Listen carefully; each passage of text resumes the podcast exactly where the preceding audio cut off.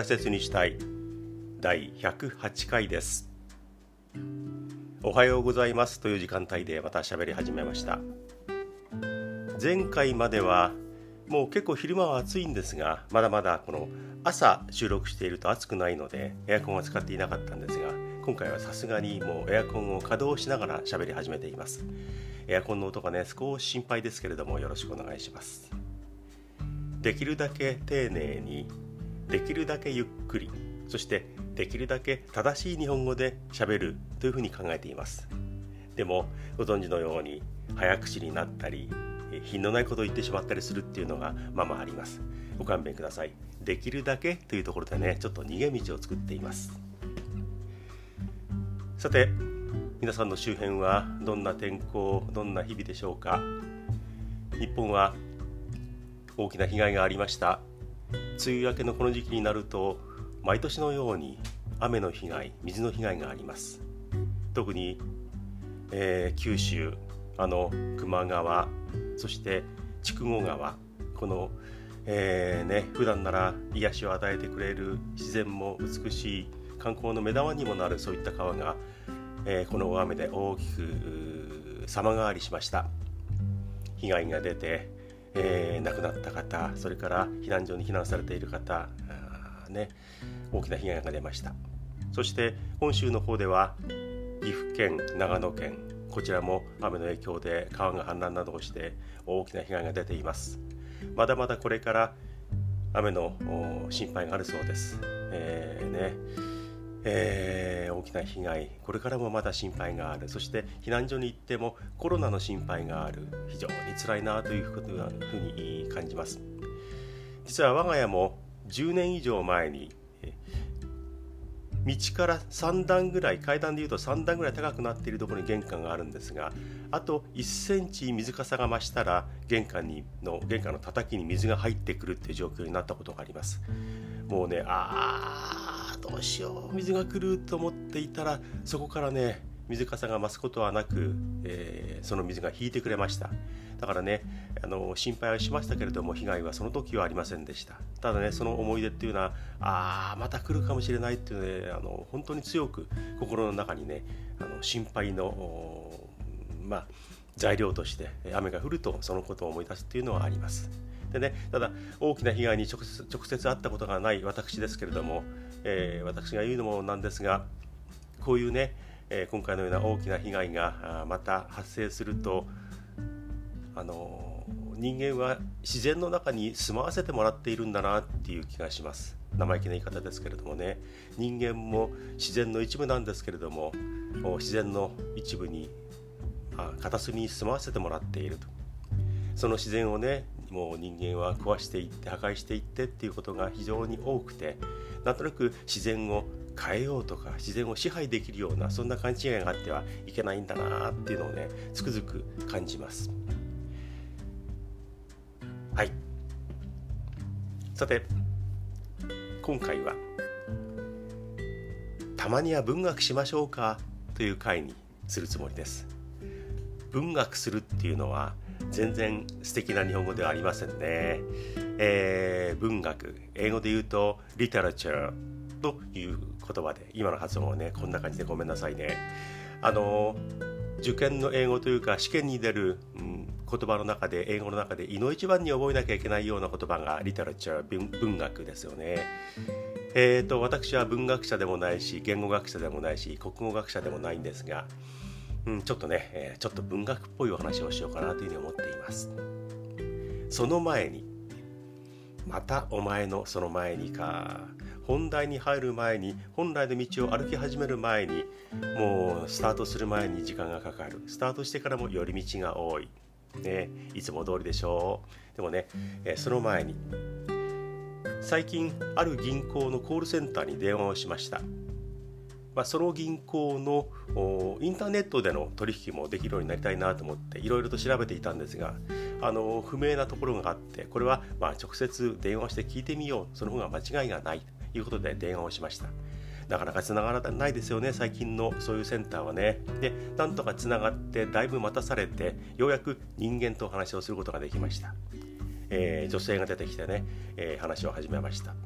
いや実はあの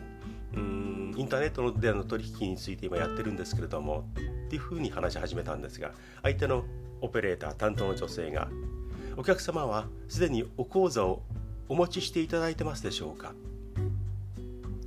お口座をお持ちしていただいてますでしょうか？あ変わった日本語だなと思ってね。え当然口座を持っていたのであ口座持ってますけれども。本音言うとねお持ちさせていただいておりますけれどもぐらい言いたかったんですがまあそこのところはねやり過ごして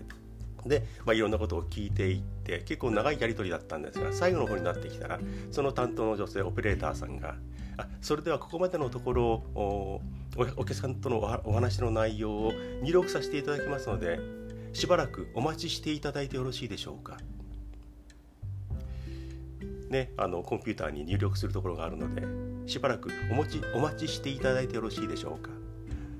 先ほどは講座をお持ちしていただいてますでしょうか、まあ、似たような言葉なんですけども持つとそれから待つとね似た日本語ですが、えー、最後の方ではこのお待ちしていただいてよろしいでしょうか？っていうのがありました。でしばらく入力していたんでしょうね、えー、まあ10秒ぐらい経ってからお待ちしていただいてありがとうございました。お待ちしていただいてありがとうございます。お待ちしていただいて。ね、なんとなくねお待ちしておりましたけれどもお待ちしていてよろしよろしかったんでしょうかってこちらもね言いたくなるような変な日本語なんですよ。丁寧に言おうと思いすぎていて言葉をもうこねくり回してしまっていてかえって変な日本語になっています。講座をお持ちしていただいてますでしょうか？これは間違っています。講座をお持ちでしょうか？あるいは講座をお持ちでいらっしゃいますか？ぐらいがいいと思います。お持ちしていただいてますでしょうか？間違っています。それから最後のお待ちしていただいてよろしいでしょうか。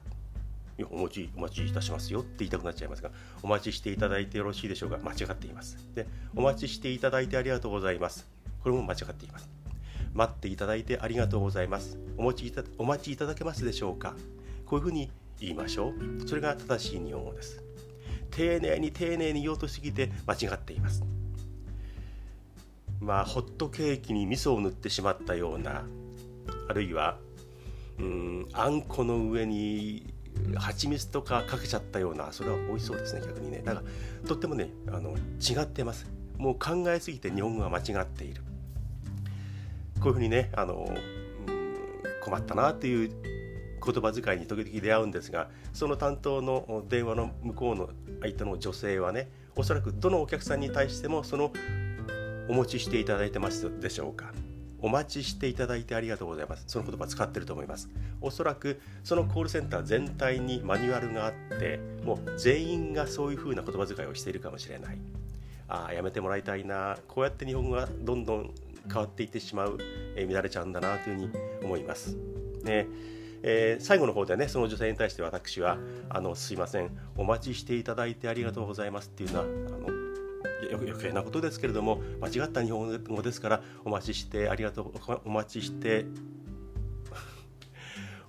お待ちいただいてありがとうございますぐらいでいいですよっていうふうに言ったんですけどもその女性はああのそれでは間もなく郵送物が届きますからっても私が言った言葉には何の反応もなく、えー、マニュアル通りなんでしょうかね、えー、私はその時、えー、お待ちさせていただこうというふうに思いました。はい、で変なところ変えないでほしいなというふうに心から思います。同じようにもう一件。ああまだ前置き側になるんですが今回のこの大雨の被害が出てから気象庁の担当官の発表がありました。ちょうどね生で、えー、会見をしている映像が入ってきたんですが担当官が喋り始めて、えー、何月何日の午前何時になんとか警報をあれ発令っていうかなと思ったら発表って言ってましたね。気象庁の世界では専門家は発表っていうんでしょうかね。我々は何々が発令されるっていうふうに思っていたんですがその担当官がなんとか警報を発令させていただきました。午前何時何分になんとか警報を発令させていただきました。あのね担当官様。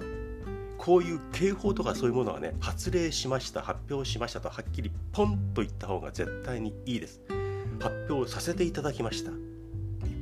本当は発表したくなかったんですが皆様のことを考えて発表した方がいいかなという結論になったので、えー、なんとなく気が進まないんですけれども発表させていただきました。そう聞こえます。そういうものは命に関わることだしはっきりと発表しました。発令しました紋切り型で言ってください。気を使っていうのはさせていただいたなんていうことは全然必要ないし逆にダメですっていうふうに思いました。はい。長い前置きが終わってさあ文学に行きましょうか。ね難しいことは言えないんですけれどもさあ文学っぽいお話です。えー、リタラチャーレッツリタラチャーねダメですよねこういう英語はね。文学しちゃうっていう品のない使い言葉遣いもありますが。うん皆様はあの本を読むのは好きでしょうか？どのくらい、まあ、読書といいますかね、えー、そういうことをする方でしょうかね？私は自慢できるほど本を読むわけではありませんが本を読むのは結構好きな方です。一番読んだのは高校時代ですね。だからもう今から4 5 0年前ね、うん、もうかなり遠い昔なんで大雑把になっちゃいますがその頃に一番本を小説を読んだと思います。でまあポツポツ社会人になってからも読んではいましたけれどもここに来てまた急にね読書量が増えました。えー、まあ完全に勤め先がなくなったといいますかね自由な時間も増えてきたので、えー、読書に使える時間も増えてきた。本来はあまり時間がなくても本が無理やりでも読まなきゃいけないものだと思うんですけども、まあえー、余裕もできたんで読み始めました。たまたまね私のあの連れ合い妻があの素敵な作家を見つけてくれて彼女が読み終わった妻が読み終わった本をせっせせっせと私も読んでるんですが、えー、原田マハさんというね作家に出会いました、うん、原田は普通の原っぱの原に田んぼの田。でマハはねカタカナでマハなんですね。原田マハさん、えー、ご存知の方もかなりいらっしゃると思います。なんでもっと早く出会わなかったのかなという気がします。こういうふうにねあの好きな作家が自分にいて「お前もこれ読んでみろよとってもいいぞ」っていうっていうのあの言われるのも嫌いだし言うのも嫌いなんですけどもこの人の小説についてはぜひ読んでほしいなって思えるそんなあの作家です。えー、女性でねあのいろんな経験をされている方です。まあそこのところはちょっと省きますけれども、あ私今のところ4冊読んだんですが、あっという間に読みました。どれも素晴らしい。短編についてはちょっと違うかなっていうのが本音としてあるんですけども、えー、キネマの神様、生きる僕ら、えー、それから風のマジム、うん、もう一冊ありましたね。何だったかなはい。でね、その中で、うんどんどん引き込まれている文章なんですよね内容もそうですけれどもあの文章自体にこう心打たれることが非常にあって少し話がそれますが以前にもお話をしましたが私村上春樹さんあの大人気のねハルキストと呼ばれる読者がいる村上春樹さんの文章には小説には何度も挑戦したんですが好きになれませんでした。何かが私にとっては違うんでしょうね、えー、ノルウェーの森だけはなんとか読み切れたんですけれどもその他34冊挑戦したんですけどああ俺はこの人は合わないんだということで、ね、もうねチャレンジをやめました。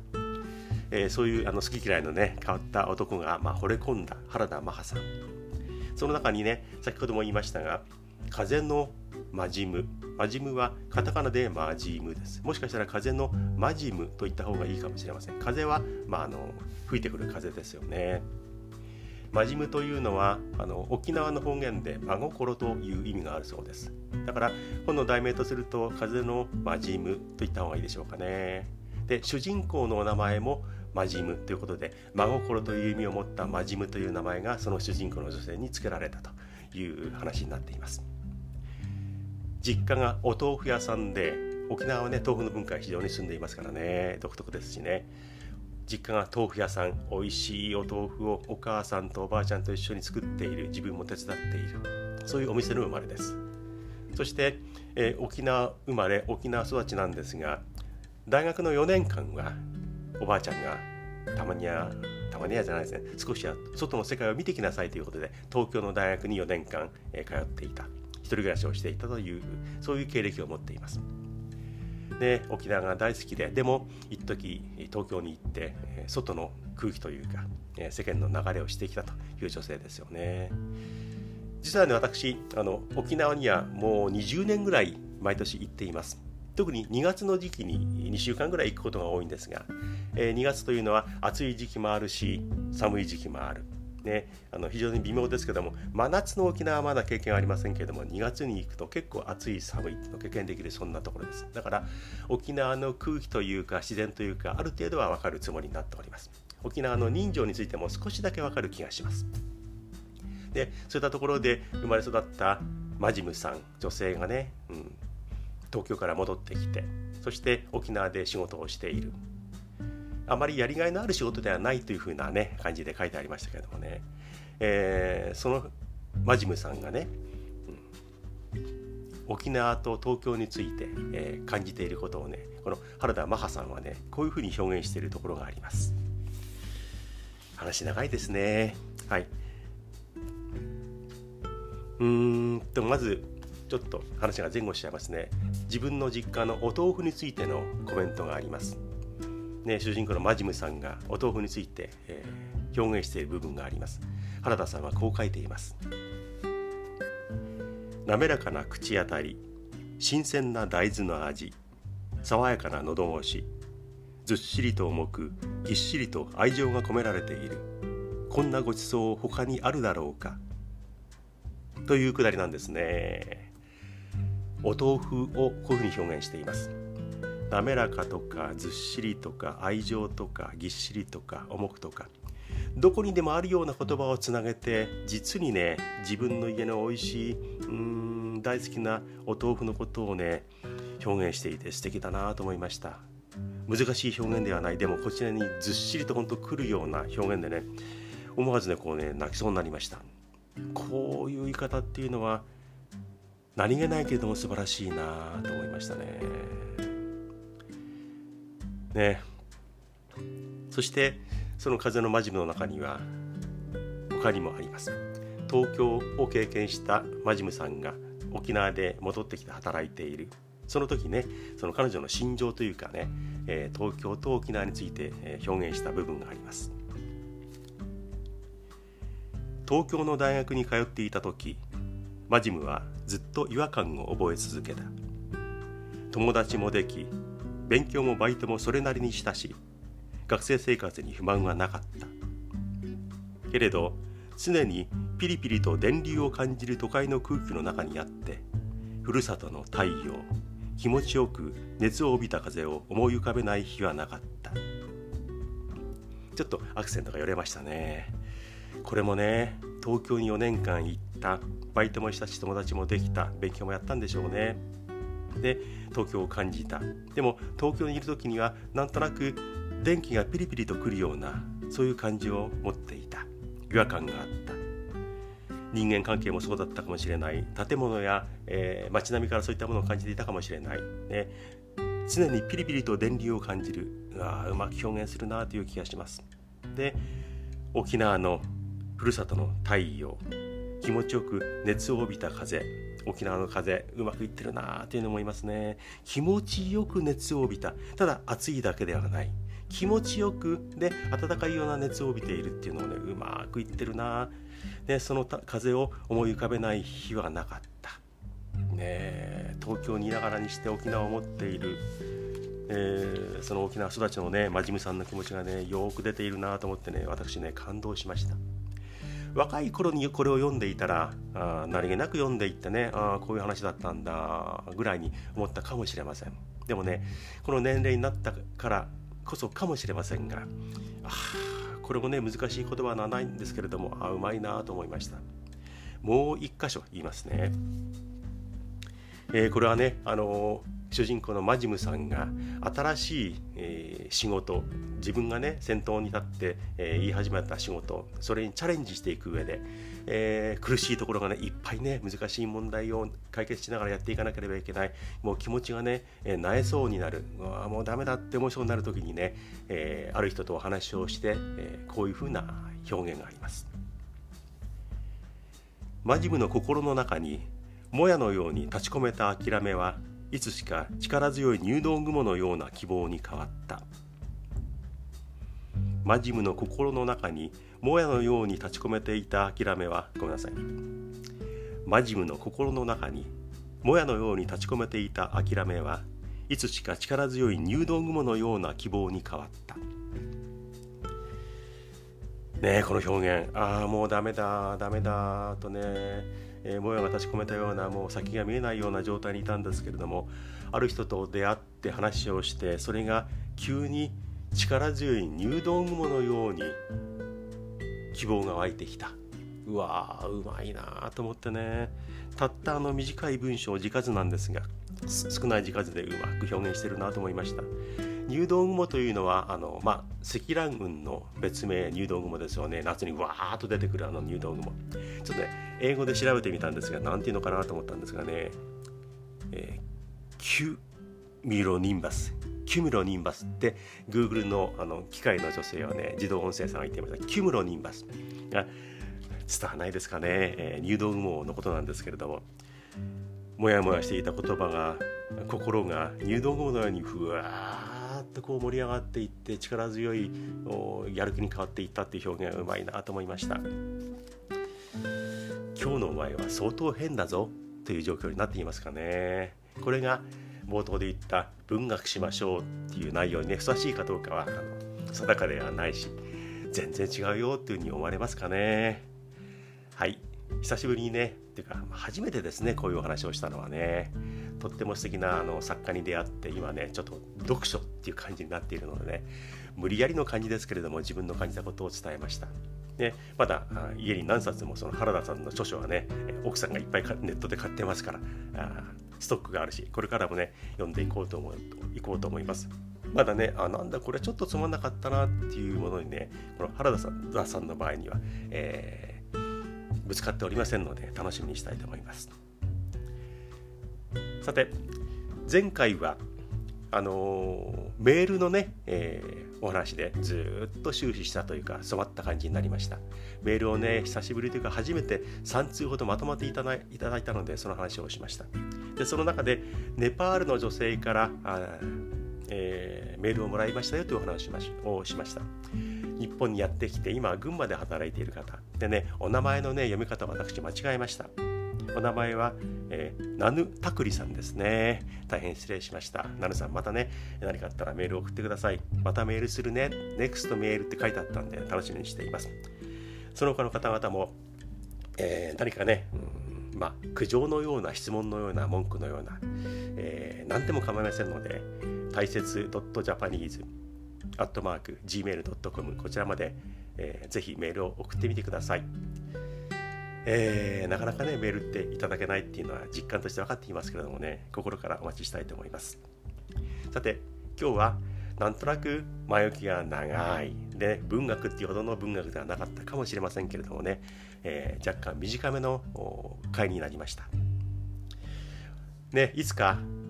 ワンポイントワンチャン。ねワンちゃんの内容一色で伝えるというエピソードもね作りたいなというふうに思うんですけれども。なかなかねペットショップにも行けないし散歩で歩いているワンちゃんのところに行ってああワンちゃんなかなかいいワンちゃんだねなんていうこともできないのでこれはね当分先になりそうかなという気がしています。さあそろそろ終えようと思います。皆さんの今はおはようございますでしょうかこんにちはこんばんはの時間でしょうか？もしかしたらおやすみなさい。To be continued.